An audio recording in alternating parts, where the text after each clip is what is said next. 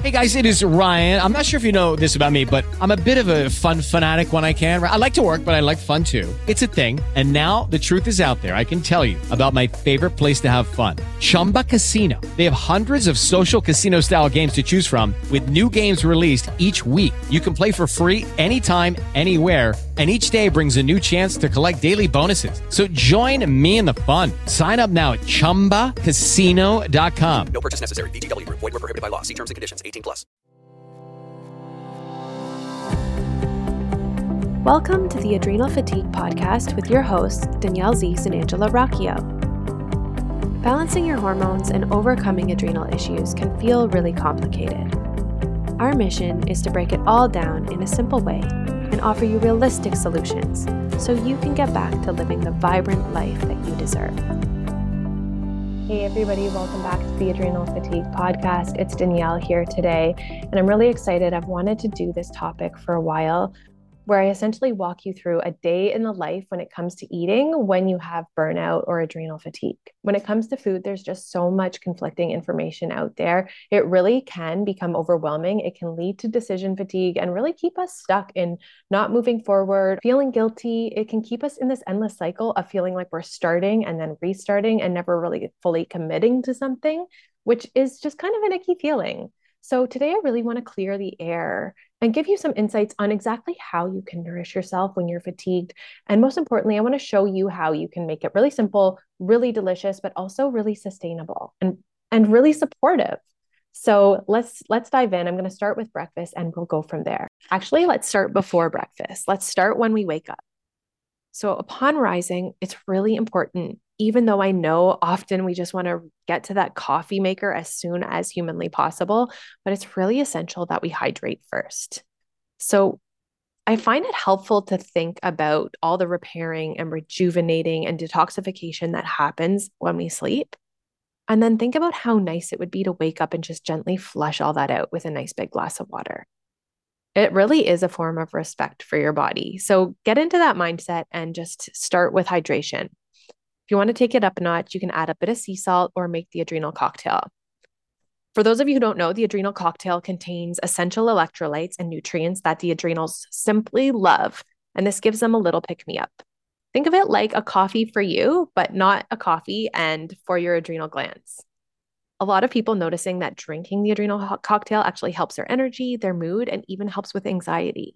So give it a try unless you're somebody who has high blood pressure, if you have kidney issues, a diagnosed medical condition like Cushing's or Addison's disease, or if you're allergic to any of the ingredients I'm about to mention, then you'll definitely either want to avoid or check with your practitioner first. Please and thank you very much. So, what is in the adrenal cocktail? It is essentially the perfect balance of sodium and potassium, and you get the sodium from a nice pinch of sea salt I recommend starting with one fourth a teaspoon, teaspoon, not tablespoon, and the same portion of cream of tartar, which is often a, a, a spice that you have in your cupboard for baking. Pretty random, but it's a great source of potassium. So, one fourth a teaspoon of quality sea salt, one fourth a teaspoon of cream of tartar, and then some people like to cut it with a little bit of orange juice. It's just like a nice um, way to cut the taste, but also you get that little bit of vitamin C, which is a great nutrient for the adrenals. In any sense, we're starting the morning with some nice hydration and then we're moving on to breakfast. Did you know that we are more sensitive to glucose in the morning than we are at night? This has to do with our circadian rhythm and our hormones. So, a cool hack that you can do with breakfast is just to go savory and avoid the tra- traditional American diet of high carb breakfasts like waffles, like muffins, pancakes, cereal, etc. And we're going to be so much better off starting the day with something that is more protein focused.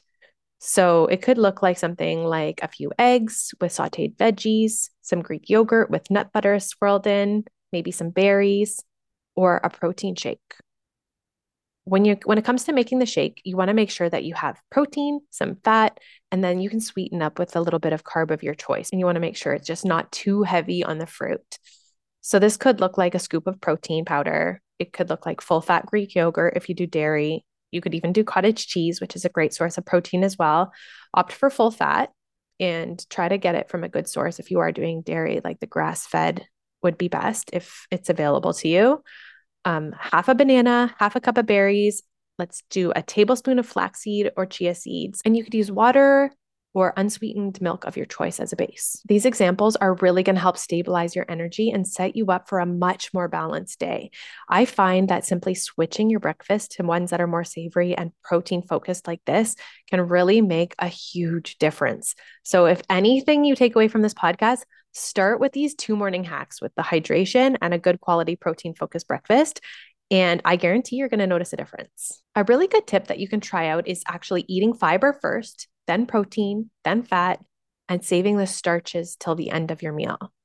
Doing this, according to Jessie Inchauspé from the Glucose Goddess on Instagram, in her book, The Glucose Revolution, she references a study where they show you that you can actually reduce the glucose spike in your meal up to 70 75%, which is absolutely groundbreakingly huge.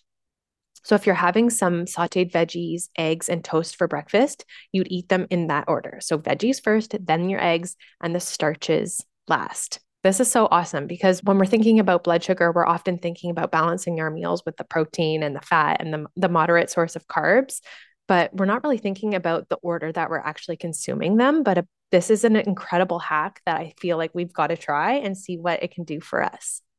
It also gives us a bit more flexibility in regards to our carb intake, which is cool. So let's move on. So we've had our breakfast and now we're getting later into the day, and this is where we might start thinking of snacks. Having imbalanced blood sugar levels and a lot of burnout going on will make us feel like we need snacks constantly. This can actually lead to a lot of symptoms. Anxiety and mood, mood imbalances are really big when it comes to blood sugar dysregulation. So if you're feeling snackish, have a snack, but make sure it's balanced with the protein, fat, and ideally slower burning carbs like veggies. Some examples could be hummus with peppers, carrots, and cucumbers, or other veggies that you like. You could do Greek yogurt with nut butter, or maybe some leftover breakfast smoothie. And then we come to lunch.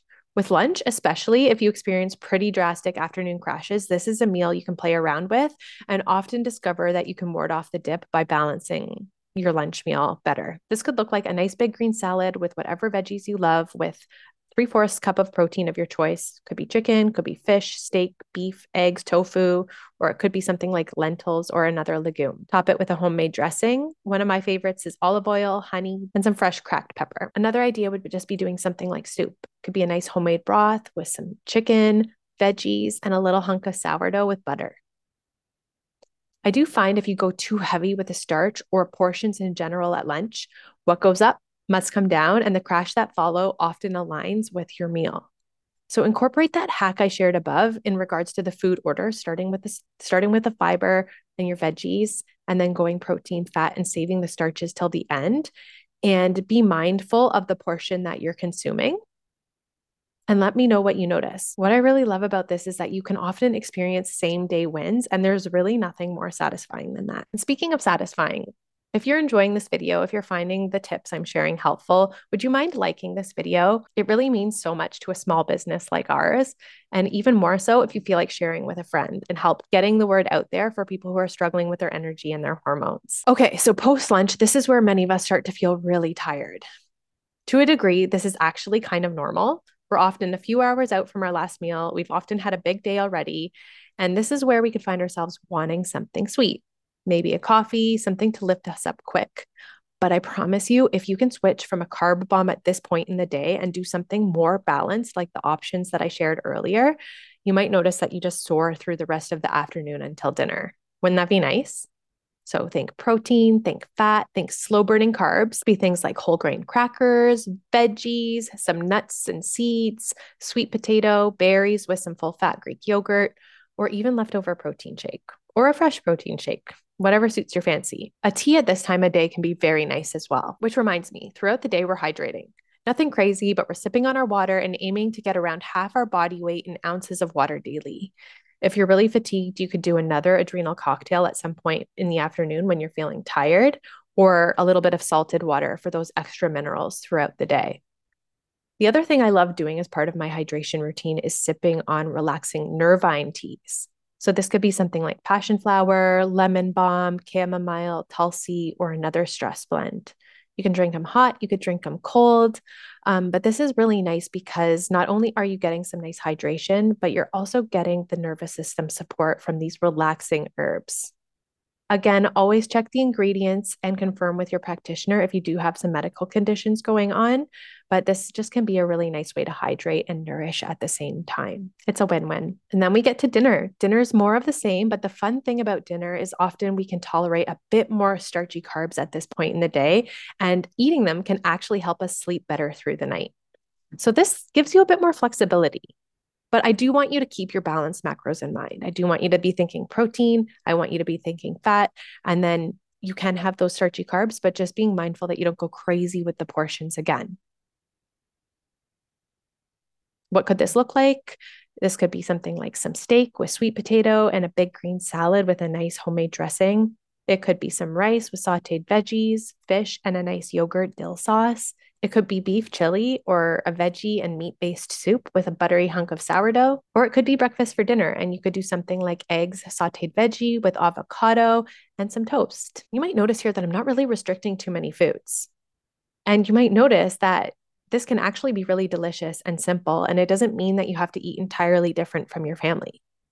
I will say, and I know there's some of you out there wondering about what to do if you have food restrictions. I will say there are times and places where it does pay to be more restrictive, but for a lot of you out there and the majority of you listening, just balancing out your macros, your carbs, fats, and proteins, getting mindful of your portions, eating more whole foods will will feel really really good for you and yield amazing results. If you do have a lot of restrictions at the moment, feel free to tweak the premise of what I'm laying out here to what you can eat. But make sure you're also getting some support to help you get to the root of why you have such a limited diet right now and why you have to restrict. So hopefully you can regain a bit more flexibility down the road. This is something I really adore supporting people with here at the Adrenal Recovery Collective. So honestly, just reach out if you need any support at all. I haven't forgotten, I promised you a treat. And yes, my fellow human friend, you can still enjoy treats and dessert, but I will ask that you do get mindful about your relationships with these said treats. So, not making dessert a regular habit is going to help support you with your health, health goals, 100%. But if you do want to have a little treat after dinner every now and then, you have my blessing. Go for it. If you've eaten a balanced dinner before that with your protein, with your fat, with your moderate balance of starchy carbs, then this is going to give you a little bit more wiggle room and help reduce the severity of that glucose spike because you've had a balanced meal before that. If you want to even take it up a notch, you could have something like a really cinnamony chai tea because cinnamon is also great for helping to reduce blood sugar one of my favorite evening snacks is taking a couple dates, smothering them in some sort of nut butter, and then squishing a couple dark chocolate chips in there. And I just like pop them into my mouth. It's like nature's chocolate turtle. And honestly, because they're so rich, three is often enough to hit the spot and it pairs perfectly with a tea. I love just cozying up with something like that and reading a good book at the end of a busy day. You can find more great recipes in my Eat for Energy recipe book. Got a lot of great dressings and sauce recipes in there to help you spruce up your veggies and proteins. Lots of balanced soups and proteins and smoothies, caffeine alternatives, and even a guide to weaning caffeine if it's something you're trying to reestablish your relationship with. The book also includes a portion guide and a couple sample meal plans, whether you're just starting out on this journey or you're really well seasoned and have a more restrictive diet. So I kind of lay out the land for both options for you and give you lots of ideas of different things that you can eat. But I really hope that this is giving you some inspiration on how to navigate a day of eating moving forward when you have fatigue. I know one of the biggest challenges here is actually like getting these meals on the table. I really encourage you to just take a bit of time out of each week to plan and prep what you can to make getting these meals into your belly as easy as possible. Cook in batches so you have stuff ready to go. And I promise you, it makes a world of difference. When it comes to the ideal adrenal recovery diet, I really want you to tap into what works for you and what you feel your body needs right now because burnout is a state of depletion in our body, it's all about nourishing ourselves back up. Is this a time to bring in something like intermittent fasting? I have to say it truly depends. I have a podcast where I answer a lot of these more specific food trend um, questions that I'll link in the show notes because I've gone into it in a lot of detail. But I will say, because I know some of you are going to be wondering, in this episode, when it comes to fasting, it often isn't the most aligned thing, especially for women when you have a lot of fatigue. We need like that nourishment. We've got to establish more balanced blood sugar levels, and we've really got to refuel our depleted bodies. So that's what I want your focus to be right now. And I want you to think about what that could look like for you. And I want you to think about what you can do starting tomorrow to really craft a day that kind of takes the premise of what I've laid out here for you today and make it your own. I want to see what you're making. Tag me on Instagram, take pics of your food. Let me know what you're experiencing when you implement these tips. Um, you can follow us at the Adrenal Recovery Collective, or you can follow me on my personal account at Simply Nourished. Tag me either place, I'll see it, and I will just be loving checking out what you're up to and supporting you from there. So, this is how you can use food as fuel to help not only energize you throughout the day, but support healthy hormones and bring you and get your energy back if you're really struggling with burnout and fatigue.